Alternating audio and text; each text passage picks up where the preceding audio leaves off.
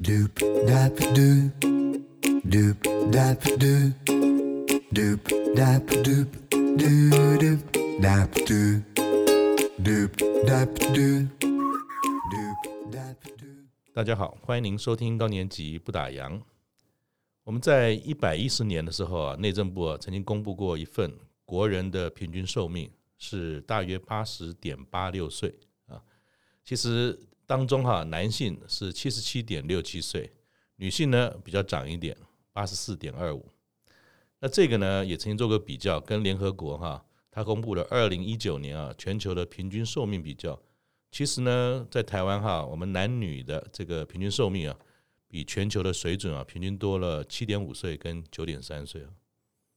那我想这是最主要是因为啊，其实在台湾啊的这个环境里面，包含整个世界的趋势，医学呢非常的发达。那现代人呢，大家都有机会啊，可以活得更长，活得更健康。那有些人形容这个中高龄退休之后的时光哈、叫做第二个青春期。那也有人说啊，这叫做第三人生啦，或者说第二曲线。但这不管啊，怎么样的称呼形容，我想它的重点都是在于啊，我们在人生更有智慧、更成熟饱满的时候哈、是可以有再一次活出自己的这个机会。在我们过去的节目当中哈、曾经有一百多位的来宾啊，分享了他们下半场人生不打烊的故事。呃，我相信呢，听众呢跟我一样也深受启发哈，还有感动。今天呃，我们来到节目中的来宾哈，他所属的单位也是持续致力在啊推动银发族发挥价值的这个事情上面。那就让我们一起来欢迎今天的来宾，信义公益基金会的副执行长卓韵如。韵如您好，嘿、s i m o n 你好，各位听众大家好。是韵如。那一般哈、我们好像对于信义房屋大家都其实很熟悉，我很好奇啊，这个您所服务的单位叫做信义公益基金会，它为什么开始要推动跟关怀高龄啊，推展银发价值？那是不是可以请呃韵如啊，和我们听众朋友可以先介绍一下这个基金会为什么要开始关心高龄的议题的缘由？嗯，我们成立的时间大概是二零一六年，是那那个时候台湾刚好是进到一个非常大家说高龄这件事情对是对大家不对可对忽对略的事情哦，是，然后开始进到正式的高龄社会，然嗯后高龄化的指数超过一百、嗯，老人比小孩还要多了。对对所以对，那时候其实大家就尤其这个三明治世代会觉得很紧张，嗯，上有老下有小，所是，以其实高龄这个议题开始对台湾来讲是不可忽视。对。那所以我们觉得说，那既然社会有这样子的一个议题，我们就应该要回应它。嗯哼，那是怎么样看高龄这件事？因为信义房屋其实它毕竟是一个房屋中介的这个行业嘛，它其实也很深入民间，跟人的互动也很多。那他在看高龄的时候，当时是从什么样的观点？因为高龄包山包含有很多的对议题，你们是最关心的，从哪些的角度来切入这个题目？是因为大家其实当初在讲英法海啸，通常都是比较负面，觉得说老人啊就是越来越老，然后会生病嘛，哈、嗯会失能，需要照顾，嗯，所以是一个负面的一个印象。是，但是因为其实信义房屋推动社区营造二十年，其实在是社是区里面看到好像不尽然是这样。嗯我们看到很多的社区，尤其是偏乡社区，其实它老得更快更早。嗯但是你看到很多的社区老人非常有活力，嗯所以我们就觉得说，其实政府的大部分的资源是投注在长照二点零，但就是说需要照顾的这个很重要。嗯，但是在他还没有需要照顾之前，有那么长的一段时是间，啊，所以我们希望说，是不是可以在民间这边补一点点，就是政府资源比较少的，嗯那带动就是社社会的就是民间的力量，嗯哼等于是说我们由下往上嘛，因为其实嗯看到社区就是蓬勃发展，嗯他们自己来，嗯看是不是可以翻转这样的一个负面的印象，嗯让哼老这件事情可以老得更平稳，嗯而且老的很还是可以可以很幸福。所以也就是说，其实当大家都把关心点或者说资源，尤其是政府投放在补救措施，也就是说，好像老了，当然我们说会有生老病死嘛，免不掉有非常多生活的问题、健康的问题，呃等等的问题，把它放在出了事或者说自己无法自我照顾之后的补救措施，反而忽略了其实如果可以在从所谓的活药老年的概念，可以在他健康的时候，在他其实还可以更多自我发展，而不是停滞在一个停顿的状态，就等着年华老去，是还有很多积极面可以做。对。那你们基于这个理由跟这一个想法的时候，那又怎么样开始推动？哎，目前在做了很多的这些很棒的呃内容呢？嗯，我们又有一个叫做“共好”计划，那是共好我们对我们在高龄这个议题上面最主要核心的一件事情。共就是共同的共同大家哎一起美好来，的好。OK，是是是。那大概内容是什么？那我们分成两个阶段哦，第一个阶段叫做集点子大赛，也就是说集大家点子有想法、有嗯创新的点子，大家可以抛出来。嗯哼，因为其实大家都没有老 过嘛，我们也是第一次老，所以对就是对对这个新的议题，你不可能用旧的方法去解决它，是所以一定要创新。嗯哼所以我们希望说，那既然要创新，就是一定要广开那个大门，是大家让所有的想想创法嗯意，，对，通通抛出来。是是是那，这是第一个阶段。嗯那第二个阶段就是说，有想法不够啊，嗯必须实践嘛。嗯所以我们就有一个共好行动甄选。嗯也就是说，如果你有执行力、有实践能力的团队，嗯哼然后你来参考这些很棒的点子，然后嗯你把它做出来，嗯哼。所以它就是一个接力赛跑的概念。那这两个东西，你所看到的会是什么？会不会说有想法的多，但执行力比较弱？还是说其实最缺的是想法，执行呢倒不是问题？就是您在这几年来看到这两阶段的做法的时候，有没有什么特别在呼应？比如说，呃，台湾的社会，或者说有意来参与这样活动的人，他们各个面向上的执行力也好，或者观点也好，你有看到什么样的一种不同吗？嗯，因为其实在大家讲起来的话，在第一阶段的极简大赛，它能够征得的这个件数一定是比较多，因为它门槛非常低，嗯是所以你只要写三百个字，把你的构想讲出来就可以了。哦，所以其实你们不设门槛，不会说对啊你一定要有什么样的工作经验，你要什么完全样不的用这些，啊反而是让是门大开，让大家有想法就可以进来。对，只要你想，你有愿意，然后你关心就可以。嗯是那，在实践这边，当然你必须要有一点点能够执行的能力。嗯但是你没有经验也没有关系，嗯在基本上我们也不设限、嗯任何人，所以我们其实十八岁到八十岁都有，真的啊十对八岁，大概没有任何一个征件活动像我们这个 range 这么大，十八岁到八十岁所以我都可以来很我很提案意外，十八岁可以了解八十岁的事吗？其实我举一个小例子哦，是就是是我们去年有一个大学生，他是一个侨生，嗯哎，他十八岁刚考上正大，嗯，那到了这边人生地不熟，所以他其实蛮需要人的帮助，嗯所以他也也蛮有趣，他有注意到说，哎，社区里面有一些长辈，嗯可能是也平常家人也不在身边，对啊他想说这这可不可以两个人凑在一起？嗯就是说，哎，这些长辈他们在地人嘛，可不可以来嗯帮帮这些侨生？那侨生他们年轻力壮，可不可以来帮帮长等辈于在是生跨活世上？代的一哎种构对思，他有这样的一个想法，很嗯棒。嗯但是他提出来其实是非常生嫩的啊、嗯就是经验不足。嗯那但是我们也非常鼓励，就是说嗯你开始注意到这个高龄的议题，那非常棒。嗯哼，那其实实物上来讲，一个叫出点子，另外一个就把它落实点子做出来嘛。基金会在当中扮演的角色是什么？比如说，也给予辅导协助吗？寻找资源吗？尤其是像这种要落实行动方案的时候，呃可能免不了可能要有资金上的这种考量，可能还有一些资源上的考量，还有一些做法上的考量。就是基金会具体上在这两个阶段扮演什么角色，提供什么资源呢？我觉得我们比较像是啦啦队应援 团呐、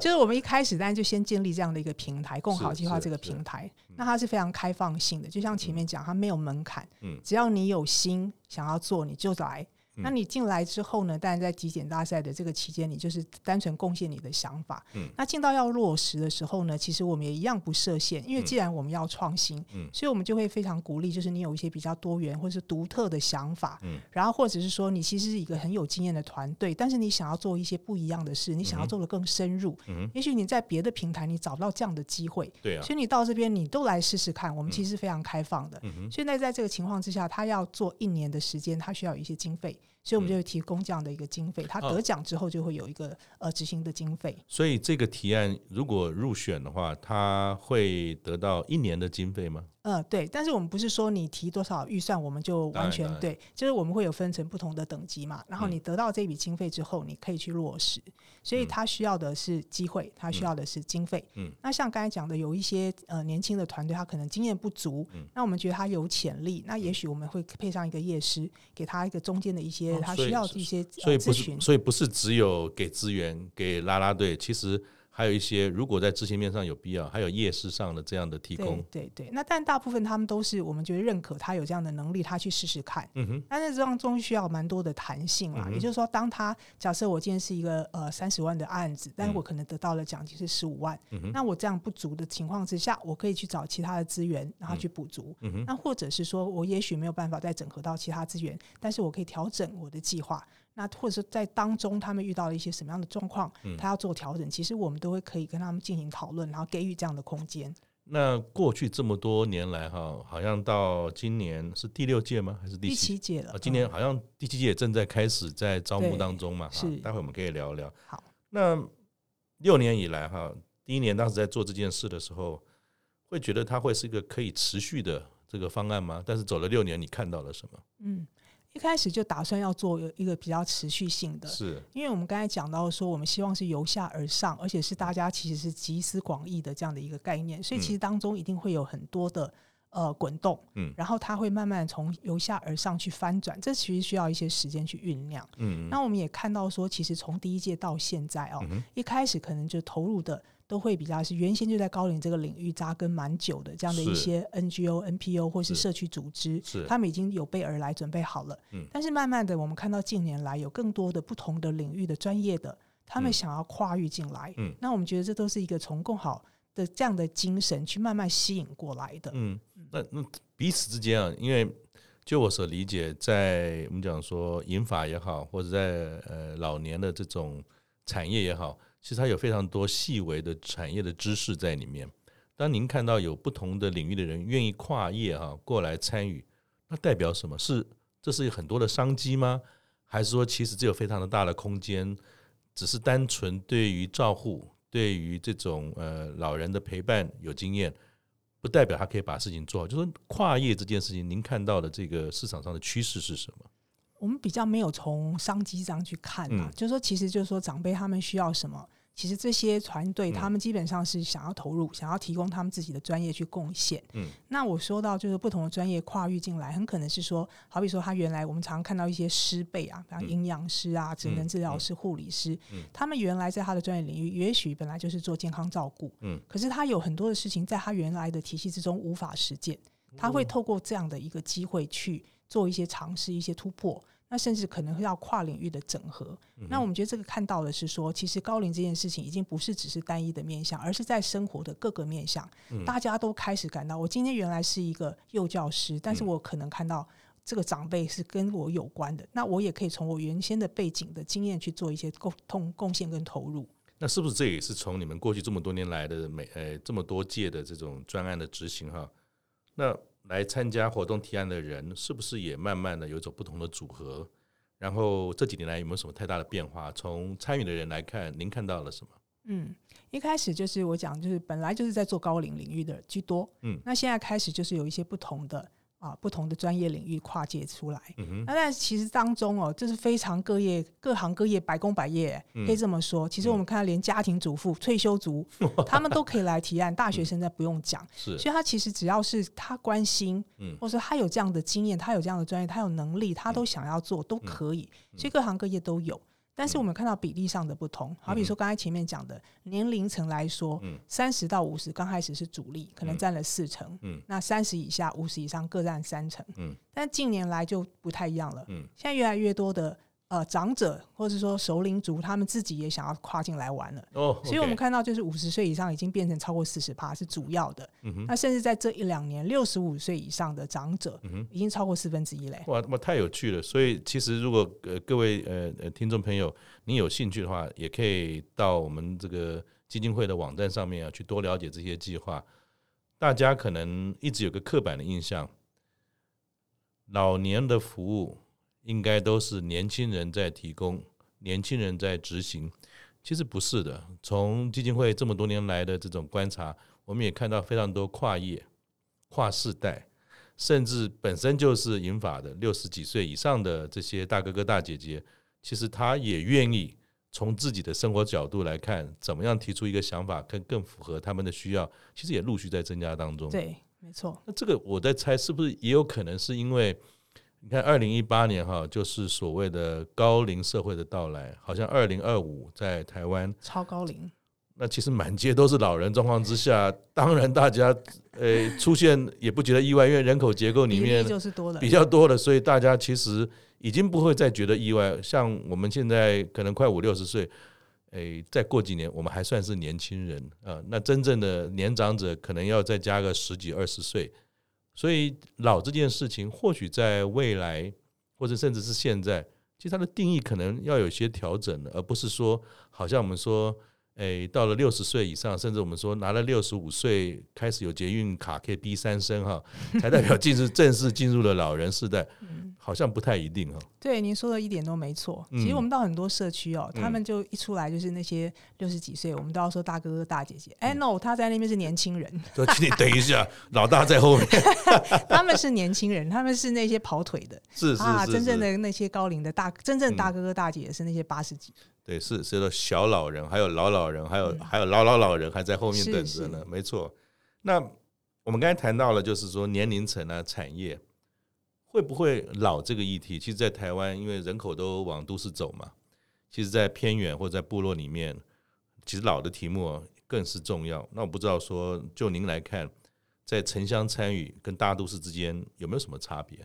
其实就他们关心的面向，我觉得倒是没有太大不一样，嗯基本上就是生活上面的嗯各个面向、啊嗯，包括心理啊、心灵的层面。嗯哼，但是可以看到，就是说，其实可能同样的一个面向，他们的也许概念相同，但是做法就一定会不同。嗯那你有一两个例子可以让大家更了解，其实，在台湾的城乡跟在大都市里面有些什么样不同的角度在看老这件事呢？我举个例子哦，就有几有一两年就蛮流行桌游嘛，嗯对啊对对不对对社区里面大家都在玩桌游，对对对对所以那几年我就看到，哎，还蛮多人在提桌游的概念，这个这样的计划。嗯然后同样类似的，就比方说他们想要做一个社区自创桌游，嗯那这个有一点难度，嗯那我们就发现说，在乡呃偏乡社区里面，他们的做法就是说，既然是我们自创的桌游，一定是跟我们这个地方有关的嘛，嗯嗯嗯那他们那个桌游的内容的产出呢，就需要仰仗这些哥哥姐姐们，他们对于这个地方文化啊、历史的脉络，他们从他们身上挖很多的故事，所以等于是祈老的生命故事，经过这个过程会出现。他会有很多在地的知识，然后会贡献出来。嗯哼，可是，在都市里面，我们发现有一个台北的社区，嗯诶，他更厉害，他让长辈自己去创桌游，从头到尾就从没有到有，是，所有都是由他们自己做出来的，所以它是一个手工、纯手工打造。嗯那他们因为其实，在都会的话，它有比较多的资源，嗯，好比说他可能会请来老师，不同阶段不同的老师、去教长辈，诶，怎么设计游戏，游戏的规则怎么设计，嗯嗯然后他要有牌卡，他要有规则，要有等等，嗯然后他们学了以后就现现买现卖，嗯然后接下来要做牌卡，诶，不会做啊，嗯那请老师来教他们画插画，嗯所以他就一张一张把它画出来，嗯哼，好，再来有很多的小道具，嗯哼，然后那怎么办呢？然后我们请捏面人老师来教他们捏，一只一只把它捏出来。嗯，所以他们有很多这样的课程，他可以去进阶的学习。嗯，所以我觉得这个本身就是一个闯关游戏嗯啊，他本来不具备这样的能力，可是他一关一关的过。可像这样的话，可能在偏乡的社区就不见得能够做得到，因为资源嘛，大都资市源不资源同还是比较多嘛。做法会不同。那在过去这么多年来，一般来讲，我们每一届就说好点子通常会有几个案子，然后行动方案又会有多少案子会被执行吗？每一年，呃，我们大概点子的话都有一千一千多个左右、哇哦，那但是就真正进到提案的话，能够真的获奖、能够执行出来，在一年就是十几个，其实不多。嘿所以如果六年来，其实也差不多有五六十个案子喽。诶，大概有八十几个已经执行或正在执行中。那我我可以请教一个问题吗？就是说，这么多的案子，如果从统计的角度来看，假设有不同的类别，有照护啦，有有有有地方上啊、学习啊等等，排名前三名的会是什么样属性的这种提案，其实是比较多的，还是还是很真分散？非常非常多元呢、嗯但是说，呃，可能来讲话，我们会最鼓励，因为我们的核心是希望是呃老有所用嘛。嗯就长辈他其实还是有能力的，嗯不要觉得他就是被动被嗯哼帮助、被照顾。嗯哼所以我们会很重视的一个核心的概念就是老有所用。嗯所以其实不拖，就是不管你用什么样的形态去执行它，它都必须要展现这样的精神。嗯哼但当中很多可能他偏向是学习，嗯啊，长辈他在当中有一些课程，有一些学习，嗯哼那也有很多是可能是说长辈他自己有一些想法，他自己要去呈现，那他有一些做，比方说像呃传承好了，嗯刚才讲到偏乡跟城市的不同，我其实看到一个就是说城呃偏乡里面他们很多的所谓的地方的呃传统，他需要去传承，他们看到这个重要性，嗯哼所以像比方说在苗栗的院里，他们本来是编令草的嗯嘛，所以他们就让这些长辈，他们已经都闲闲在那边荒废了那个技术很久了，所以他让他重新展现，嗯哼。所以他就会有这样的一个传承，或者说在客家村，他们也会有这样的传承。那这么多的案例，有没有几个可以请这个韵如啊分享一下你最难忘的、很棒的、很让你惊艳的这种案例？我觉得有个蛮有趣的一个角度啊，就是其实你到社区里面看到很多的所谓活跃老化的哦、都是女性。嗯我觉得大姐很多啊，大哥一两个， 就是啊，男生就是到了退休之后就比较宅哈。对对对，所以他们都会想方设法，怎么样把这些呃哥哥们可以吸引出来，嗯就很难呐、嗯所以就有一两个也可以突破的，然后觉得蛮有趣。嗯有一个他是用一个酒吧的概念，酒吧，嗯，对男男生对这个马上脸就会哎对眼睛就会亮，所对以其之前有一段时间大家蛮常讲咖啡馆嘛哈，嗯就是长辈可以训练成咖啡师、嗯啊，喝下午茶。嗯可是毕竟还是呃男生会觉得，哎、喝下午茶好像跟我有一点格格不入吧。嗯嗯但是酒吧一出来，哎、男生就可以被打动，所以他其实就用这样的一个概念，就同样嘛，就是长辈出来，然后到酒吧里面来做什么呢嗯？好，他就叫他调酒。那这个调酒也不是一般酒，嗯就是说今天你每个人来，我先跟你聊天，那每个长辈的背后有好多的故事，嗯所以他聊着聊着就发现你人生故事当中有一些重要的一些呃元素，好了。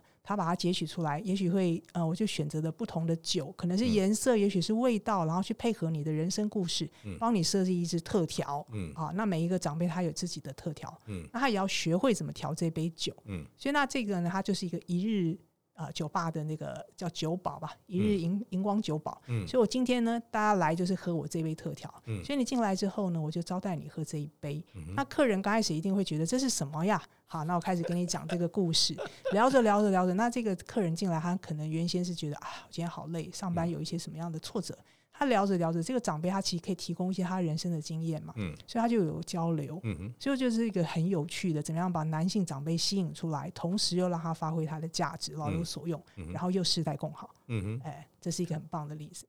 那我看好像在你的网站上有一个去年的首奖叫做“修理咖啡馆”了，嗯嗯，那又是个什么样的概念呢？听起来很有趣。啊其实去年有两个这个修理的呃案子得奖，那修理的概念是什对么？对，其中有一个他其实是原先他就已经在台北古亭那边有一个叫做小白屋，嗯那其实也是比较多的男性长辈，他们就是退休之后喜欢修理东西嘛，哦那，它习物啊，因为嗯很多的电器其实坏掉了，那现在的人就是不修丢掉，嗯，他们觉得说修一修就可以用了嘛，嗯所以他开始就是用这样的方式去服务这些社区。嗯那我觉得这个也很棒啊！嗯第一个，男性长辈出来了；第二个，他其实发挥他的价值。嗯那他在修理过程当中，他又跟社区的居民不同的世代，他有了一些交流。嗯那另外，您提到那个首奖，它也是一个类似的概念。嗯他希望说，在他的社区里面，他有可能也许有不同的达人，有些会修衣服，像裁缝，有些衣服就不能穿了，可是他可能改一下，他又可以继续穿。嗯他会有裁缝的达人，可能也许会有啊木工达人，或许有电器的达人。他用这样不同的达人，然后让这个地方。啊、也是一样嘛。社区的居民他有东西需要修理，他拿过来，他就可以跟这个长辈有一些交流，有一些对话。那同时，长辈他可以继续发挥他的专长。那请教你一下，因为你们目前的执行是把它分成两阶段，一个先从点子嘛，后来才到执行。那我刚才也听你讲说，其实在这过程当中，十八岁到八十岁的参与者都有。那有没有你看得到，就是说有些有趣的画面是，可能点子来自于年轻人，或者点子来自于年长者，执行呢刚好是另外一个世代，就是要么就是年轻人的点子，这个长者来执行，或者长者的点子年轻人来执行。他们在跨世代沟通或在面对老这个题目的时候，比如说这点子可能是年轻人提的还不错，但是执行者如果他是一个年长者，会觉得说，哎，这个可能要做点小修改，比较符合我们现在的状态。会不会有这种跨世代在看老的时候，还有一些融合跟甚至是冲突的过程吗？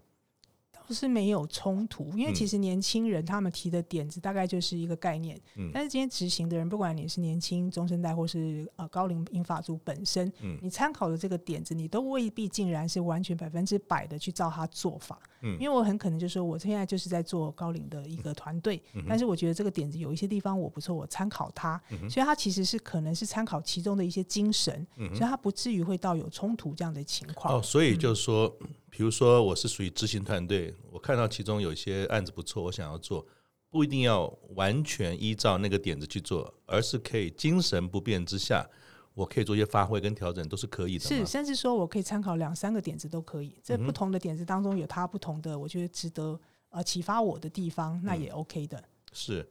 那你刚才也提到说，其实越来越多，呃，好像后来你们也专门为了六十五岁以上的这些朋友呢，设定了呃特定的奖奖项。项对，那为什么要做这件事？也是因为在前几年哦，我们就发现说，诶，其实站在台上啊做简报的哦，不是只有年轻人，也有一些就是大哥大姐们，是是甚至他们也得奖。然后也真正执行的非常的棒。嗯所以我们看到这些长者，他们其实有非常大的潜力跟能力，嗯所以我们才希望说鼓励更多像他们这样的人出来实践。嗯所以我们设了这样的一个银福奖，嗯所以那也真的银福奖设了之后，就真的有更多更多的这些银发族他们就来，他说我不一定要得奖，但是我来参加我就是被肯定了。嗯，哎，你希望你相信我有这个能力，然后我也真的展现给你看。那他们一般来会是独行侠的多，还是会有一群伙伴来参与，还是都有？呃，都有。其实嗯他们自己能够站出来，代表他其实是本身是有一个号召力了，嗯但是他背后一定是要有一个团队，他才能够执行。嗯哼，那但我们也有看到一些提案者，就是像我们记得有一年是八十几岁的一个一个哇大哥，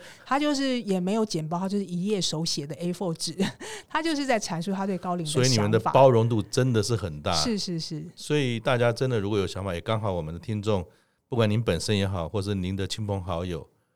就是一个点子王的时候，其实真的可以把他对于老这件事情可以发挥出来，对可以参与这样的活动呢，把自己的想法提个案。甚至呢，不用把它想得太可怕。我又不懂电脑，我也不会 Power 没关 PowerPoint，系没关系。 你只要愿意讲出你的想法，用手写稿都可以。是，哇，真但的更是很正棒。更重要说，这如果你真的得奖，你还是得要执行，嗯可是也不要觉得很可怕，因为嗯我们觉得小而美也很棒，嗯哎，不一定要提一个非常大的计划，只要他有执行能力，然后嗯有一点创新，同时他又对一个大众有影响跟扩散力，这样子就 OK 了。那那这样子比较具体，因为你刚才提了一个重点，小而美其实也好。我刚才本来也在想说，哇，这个信义房屋的大公司，哎，那又来比赛，那我我我我我我什么都不懂，我敢去吗？那你可不可以提一个，就是说曾经有过的例子，小而美这样的规模、这样的内容，其实就有有机会也可以来参与。您可以大概提一个范例嘛，小而美的概念嗯。其实刚才讲那个九保，它嗯其实也不多嘛，他嗯才能够参与的长辈就是这几位，嗯但是它有它的扩散性，因为嗯这样子其实是一个相当不同的一个一个创新，可以去吸引到不同人关注。嗯哼，那像我们去年有一个银福奖的得主，她是一个八十岁的大姐，嗯那她其实是在宜兰，那她本来就是在社区关爱据点上课，她上很多的就是艺术课程，嗯哼，那因为他自己本身他会做布画，嗯然后他其实也是自学的，那他就上着课，然后他就发现说，同学之间其实大家都有各有才能，所以他就有点鼓起勇气说，那不然从我开始好了。那我既然会这个技能，那我就来开一个班，大家来跟我学布画。嗯那如果成功的话，那下次就换你。嗯，所以他其实从一个非常小的一个想法开始的，但是我们会看重他的是说，因为他其实会有一个扩散性，今天嗯从他本身去展展现他的能力，他可能扩散出去就会有他跟他同才，嗯哼那大家互相就是扰动起来。嗯哼，那那我懂了。我想，我从我的观点，玉人看看是不是我理解正确啊？其实您鼓励的是精神，并不是一个大创意，并不是是一个要马上出来可能要多少人受贿的这种案子，而是说可以，哎，什么老有所用。共好的概念在您的提案当中可以具体呈现出来，当然也有一些创意在里面。不管多小的案子，只要符合这样的精神，都有机会。甚至你的 PowerPoint 也不行也没关系，你只要能够说得清楚，发挥这样的精神，其实基金会本身所呃提供的这样的一个奖项，是人人都可以来尝试的，是吗？是 OK 但是就是说，我们还是希望他的计划不是只 focus 在他自己本身，而嗯是说我这个计划做出去之后，我可以影响身边的人，他是可以扩散的。嗯哼，嗯哼。那您自己本身啊，呃，我刚才所知道，其实你也是五年级的嘛，哈，五年五班的。那你自己在这几年哈、呃，参与这些活动的过程，有没有什么，就是说你自己对于老这件事的想法，有因为你本身在执行这些行政上的作业等等，有受到影响跟有改变吗？嗯，我觉得我刚开始可能跟大家一样，就嗯觉得说老是一个比较令人感到担心的事情。那加上家里也会有长辈嗯对嘛，对对，那就开始投入之后，就发现说，哎、其实真的是在翻转我自己的想法。嗯那其实我们不要觉得说老就是真的是啊，常常老人家说啊，我有用啊，我没有用了，嗯其实不尽然。嗯就我们看到，就是大家讲常讲说所谓的呃返老还童好了，嗯哼，我觉得也对，也不对。嗯所谓对，就是说，其实年呃幼小的时候，你会看到他的潜能，他嗯学习力很强，他其实不断的学习、成长、发展。嗯哼其实长辈也是一样的，嗯哼我们不要忽略他其实也有学习的能力，他也有继续发展的一个潜能。嗯哼，所以我觉得这一点非常的重要，因为这包括我就是即将步入老年，我嗯会要相信自己，说我还是有那样的潜能，我还是继续可以发展的。嗯哼，那对于老这件事哈，在呃基金会里面所看到，当然我们讲的共好啦，像这些呃引引法上的这些活动也好，您自己看得到说，在这些执行的方案当中，男女之间也有差别。刚才提到，那有没有什么你自己的观察说，除了刚才我们鼓励很多男士要走出来之外，男士对于老这件事情跟女生哈、女士跟看老会不会有很大的差别？反而老好像以男生来看是好像比较要从长照二点零的角度来看这件事嘛，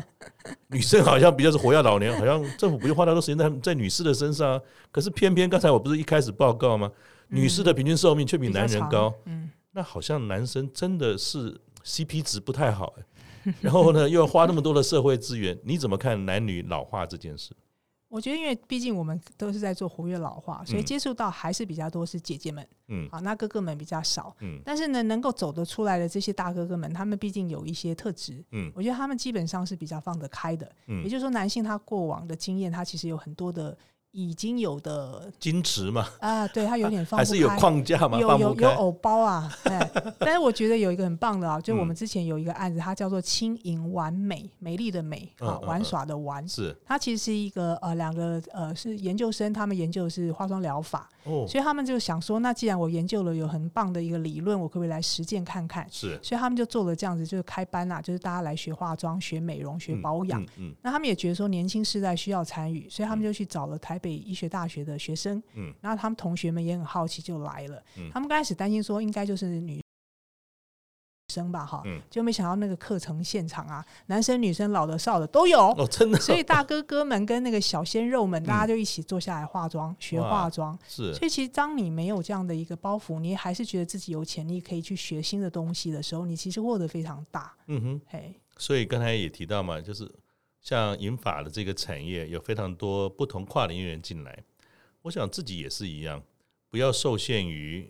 老这件事情所带来的一种呃限制，或者自己画一条线。嗯，如果刚才这样的活动，男女老少连男士都可以来参与化妆，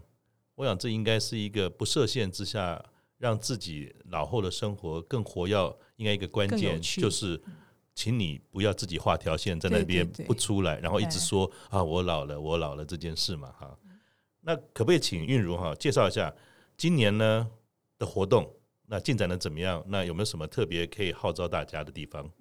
那我们今年活动一样是从七月一号开始哦，，很快嘛！哎、嗯对，这是第二阶段是的是共好行动甄选。是所以，我们七月一号到八月三十一号这两个月，整整两个月的期间，就可以把你的这个要实践的计划提出来。嗯哼那我们就是呃，提案的方式就是一样，就是有一个计划书，嗯哼然后另外你要准备一个简报档。嗯因哼为在计划书提出来之后，我们会在十月份会安排简报的工作坊，嗯哼所以你一定要亲自来解说、来提案。嗯哼因为我们知道在解说当中，我们可以看到你是真正这计划是你所写的，然后你知道怎么去做，然后同时你在简报当中，你可以展现你对这个计划的了解、你的热情，嗯然后打动评审委员，然后你可能就得到这个经费可以去执行。那如果我就是比较含班，这个这个不太会写，是是有什么样的方式，基金会也可能可以帮助吗？呃，我们基本上蛮多人会问说有没有范本啊？嗯我们其实嗯嗯没有范本，也没有说刻意一定要什么样子的呃所谓的格式都没有。嗯但是就走主要有一些几个重点，第一个嗯哼就是说你一定要写出来你为什么要做这件事情，嗯哼嗯那你想要达到什么目标？我为什么要提这个计划？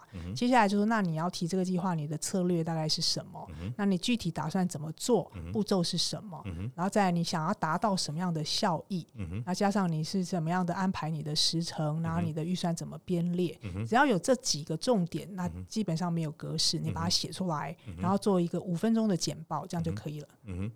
所以就像刚才讲的，基金会本身的包容度很高，大家先不要自我设限，或者把它想得很可怕，跟外面什么投件啊、竞赛啊，哎，想得成一样了。其实就是把一个自己的想法有结构化的说出来，然后慢慢的说，用自己的方式去说。其实，在评审的过程当中，我相信评审们应该也很有包容性才对，不会过一会就按个铃说，哎，听不懂这样子。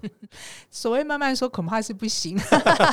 因为其实那个简报时间不长，但是就是你要掌握那个重点，就是说你在写计划的时候，你已经把你的背景写得非常的详细，那是评审委员都看到，所以在简报的时候，其实重点是说你要怎么做，那个才是重点，所以要掌握那个时间，把你要怎么做讲清楚。嗯哼，那我觉得其实蛮多长辈会担心，说我不会做简报怎么办？对啊或是怎么我办呢计划写的不好怎是么啊嗯办？那也没有关系，因为基本上计划好，年轻人很会写，可是，一旦上台简报，那就见真章。嗯好，你是不是是不是非常了解你要怎么做？你为什么要这么做？嗯你的热情所在。嗯哼，那只要你掌握好时间，那当然前面你要先预演哦，rehearsal 几遍，嗯你别千万不要浪费时间在自我介绍，时间就到了。